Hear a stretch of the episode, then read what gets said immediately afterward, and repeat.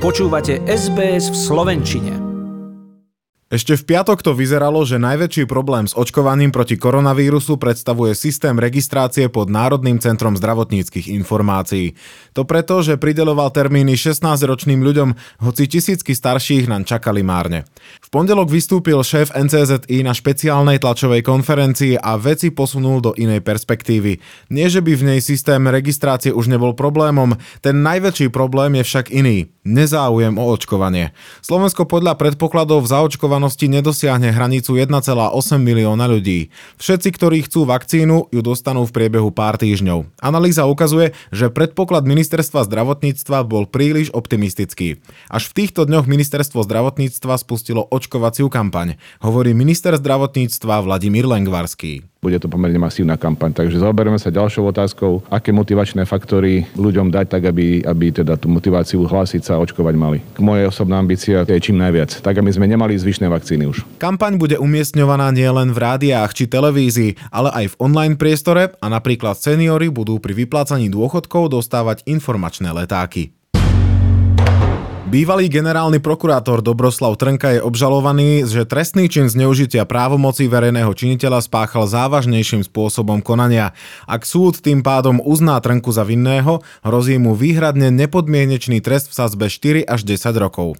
Podľa obžalovaného návrhu Trnka prevzal nahrávku Gorila od Mariana Kočnera v roku 2007. Ide o zvukovú nahrávku s rozhovormi osôb z podnikateľského prostredia, politikov a predstaviteľov štátnych orgánov týkajúcimi sa možnej, najmä korupčnej trestnej činnosti a prepojenia osôb z podnikateľského prostredia s politikou, financovania politických strán a provízií pri privatizácii štátneho majetku, z ktorých vyplývali podozrenia zo spáchania viacerých trestných činov. Bývalý generálny prokurátor údajne nahrávku nielen ukrýval, ale s ňou aj obchodoval. Súdne pojednávanie by sa mohlo začať už v lete.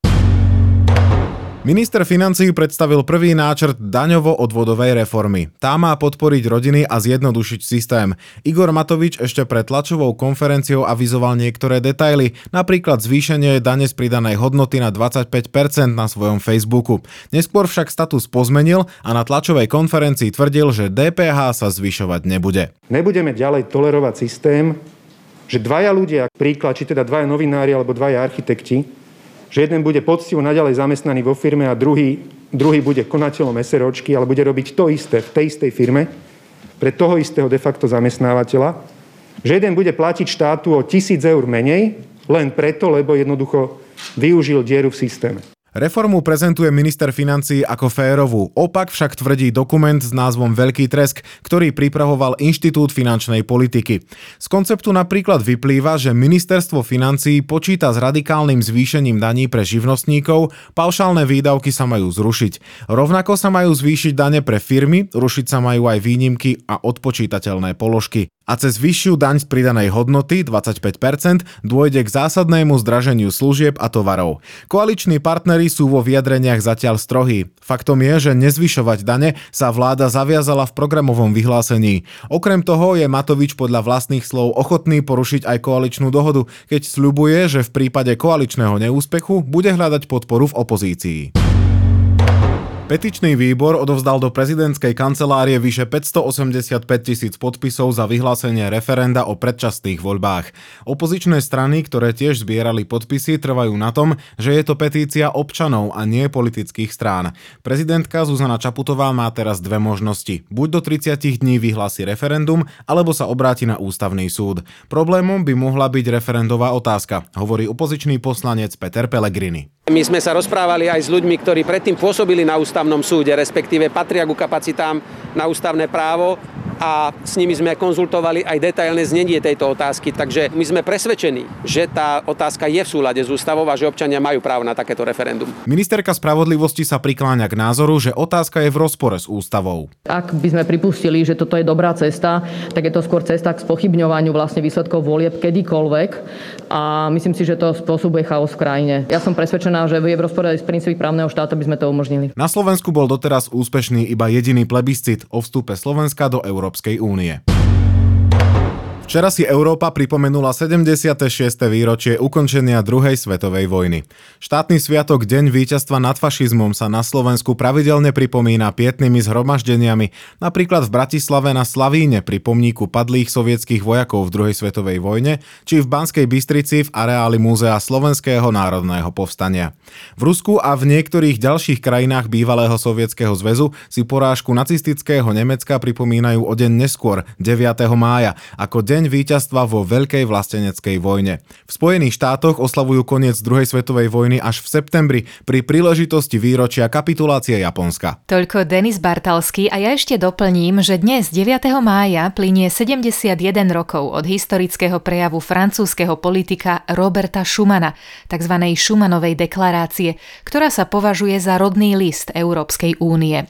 Schumann sám je v historických knihách označovaný za architekta a duchovného otca európskej integrácie. 9. mája 1950, keď sa národy v Európe stále vyrovnávali s ničivými následkami druhej svetovej vojny, vznikla myšlienka na dohodu medzi krajinami ohľadom produkcie uhlia a ocele, ktorá by okrem iného zaručila, že akákoľvek vojna medzi Francúzskom a Nemeckom sa stane nielen čisto nemysliteľnou, ale aj hmotne nemožnou. Prevažovalo presvedčenie, ktoré sa ukázalo byť správne, že previazanie hospodárskych záujmov pomôže zvýšiť životnú úroveň a bude prvým krokom k zjednotenej Európe. O čosi neskôr v roku 1985 potom Európska únia na svojom milánskom samite vyhlásila Šumanov 9. máj za Deň Európy.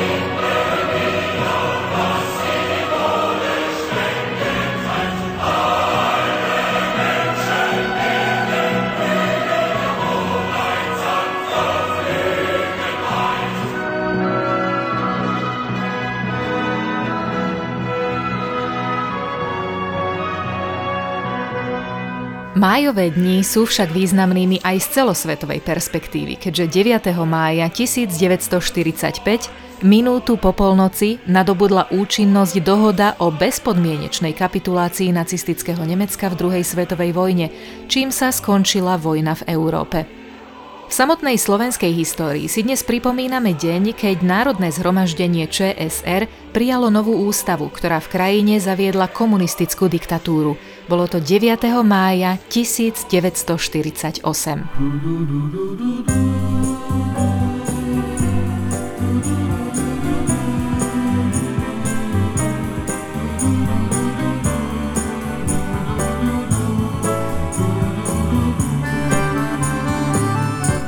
Tak nekonečne krásna je krajina, z ktorej pochádzame a Gejza Dusík, ktorý zložil vyše 250 nádherných piesní, medzi nimi aj Rodný môj kraj alebo Dve oči neverné, nás takto v máji pred 33 rokmi opustil.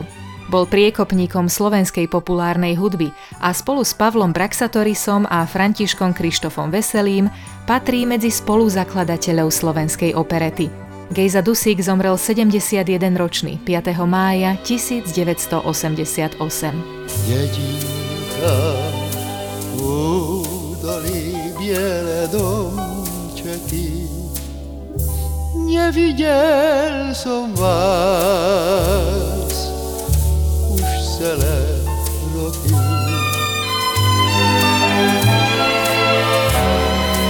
Posielam pozdrav svoj rodnej kolíske. Mamičke drahej, z diálky tak cudze. Vy dedinky v údolí, malé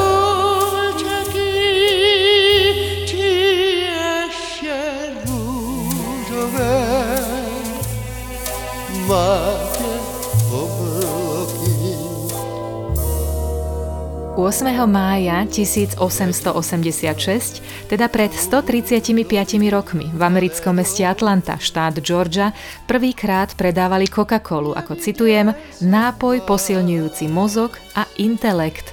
Vynašiel ju lekárnik John Stith Pemberton, ktorý k jej receptu prišiel experimentovaním s liekmi proti bolesti, keďže v občianskej vojne utrpel zranenia, ktoré mu spôsobovali veľké nepríjemnosti.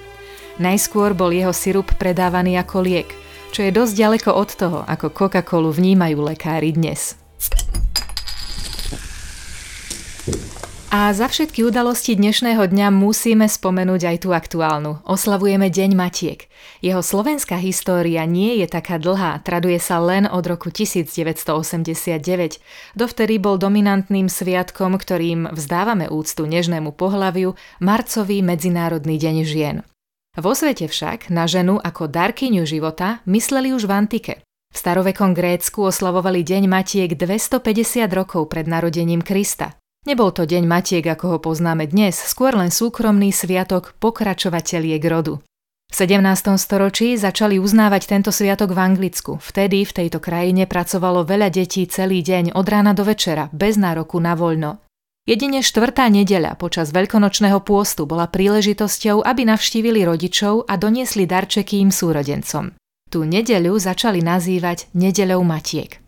V novodobej histórii sa Deň Matiek dostal do povedomia až začiatkom 20. storočia vďaka američanke Anne Mary Jarvis, ktorá v ženskom spolku navrhla vzdať hold svojej mame a všetkým matkám sveta. Lobizmus žien spôsobil, že Kongres USA vyhlásil 8. mája 1914 druhú májovú nedeľu za Deň Matiek. A za svojho prijali takmer všetky krajiny sveta. Deň Matiek patrí medzi najdojemnejšie sviatky a hoci z neho dnešná komerčná doba urobila čosi úplne iné, Pôvodné darčeky pre mamičku boli len ručne robené, alebo aj zarecitované, prednesené s láskou, tak ako to dnes ráno počas Svetej Omše urobili deti z folklórneho súboru Stonožka v slovenskom kostole v Sydney.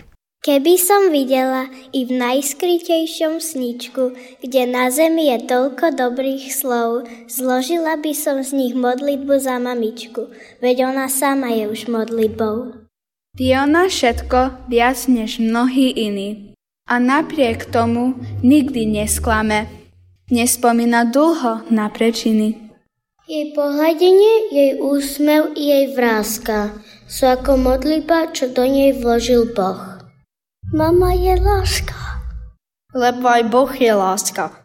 Pusto by sa nám žilo bez tých dvoch. Kde som ju videl? Odkiaľ sme sa s nami? Usmiel sa stvoriteľ, keď stvoril srdce mami. A vedel dobre, že nemôže byť iná, pretože raz aj on jej zveril svojho syna. Milé naše mamy, veľmi pekne vám ďakujeme za život, za starostlivú lásku a výchovu. Nech vás pán za to žehná a chráni. môj, a počuj moju Robím ťa manka. A ja už len dodávam želanie všetkého najlepšieho všetkým mamičkám ku Dňu Matiek. Chcete počuť viac relácií ako táto? Počúvajte cez Apple Podcast, Google Podcast, Spotify alebo kdekoľvek získajte svoj podcast.